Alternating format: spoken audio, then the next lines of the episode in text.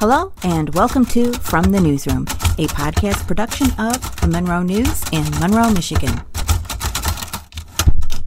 The following are articles that were printed in the Monroe Evening News, forerunner to the Monroe News, in December 1919. Local banks deny the statement recently made that paper money handled in Monroe is dirtier than in most places.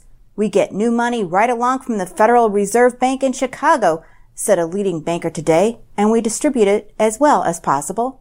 I see no reason why paper money should be any dirtier here than any place else. Of course, in making up payrolls and the like, it is impossible to use new bills. However, we have quite a supply of new money on hand, and when a woman comes into the bank, we always try and give her new, clean money. That this Christmas is going to be a regular one is evident from the huge display of toys and other gifts seen in Monroe display windows and stores. What with the Kaiser in Holland and the American Doughboy out of the trenches, Christmas last year was a festive occasion, but owing to scant advance warnings of events, there was little time for extensive preparations, and the war spirit still was noticeable in the display of gifts in the shops. But this year, it's going to be different. The Doughboy is back home, and it's going to be a never to be forgotten Christmas with all the fixings if the stores are any indication. Beginning tonight at midnight, the Monroe industrial plants and other enterprises are no longer classed as essential and which depend upon the Detroit Edison Company for heat, light, and power must reduce the amount of current used to one fifth of their normal supply. In a notice to consumers, the Detroit Edison Company informs the public that re- the responsibility of enforcing the requirements of the Fuel Administration is placed upon this company. The order applies to gas consumption as well. Consumers who fail to comply with order will have their current turned off on them. Stores are allowed, but one sign, frills, and displays must be eliminated.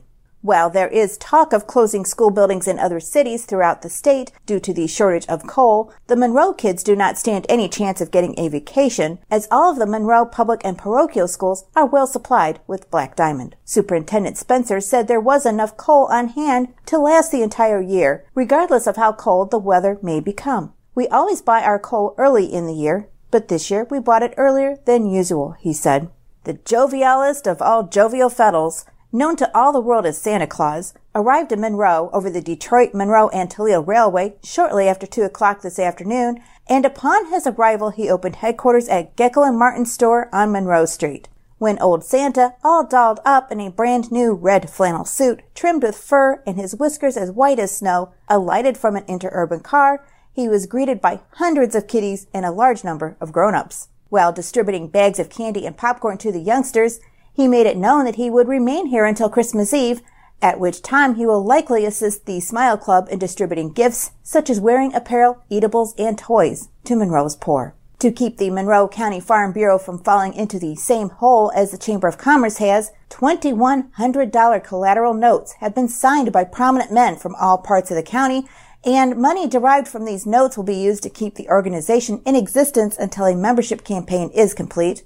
A letter was sent out by County Agent Carr to show that the Bureau accomplished a great deal during the war period. Many associations were organized which saved farmers hundreds of dollars. Monroe County has a diversity of agriculture activities.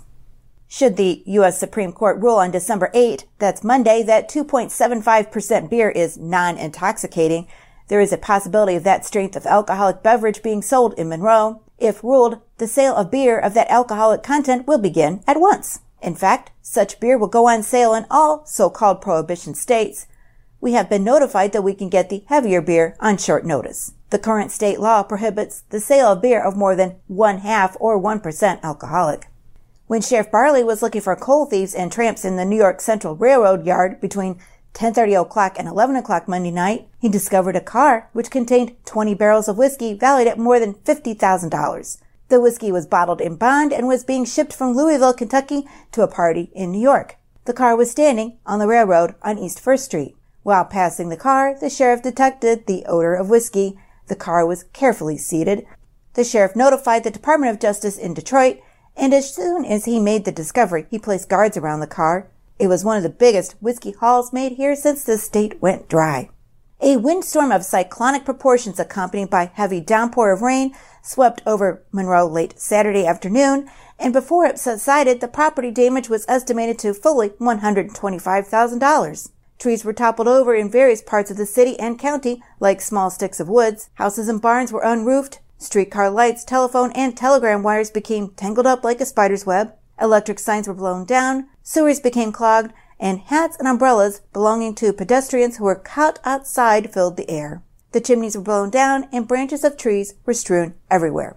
And finally, the big community Christmas tree will be lighted for the first time early this evening. No formal ceremonies, however, will mark the lighting of the tree, which is the largest one Monroe has ever had. Work erecting, wiring, and decorating the tree was complete late this afternoon. Employees of Detroit Edison erected the tree, which contains fully 200 varied colored lights. The tree will be lighted every night until New Year's night. And Police Chief Frank House made the announcement this morning that anyone found molesting the tree would be subject to arrest. The last community Christmas tree Monroe had was shamefully abused, said a prominent citizen today. Practically all of the lights and decorations were carried away before the new year rolled around, and I'm glad to hear that the police department is going to look after this year's tree.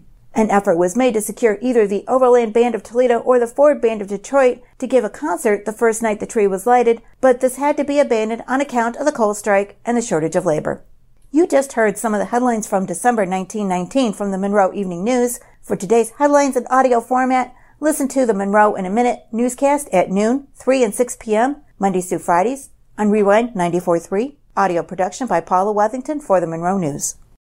This has been a podcast production of the Monroe News in Monroe, Michigan. Find us online at www.monroenews.com, on social media at Screen Name Monroe News, and in print seven days a week.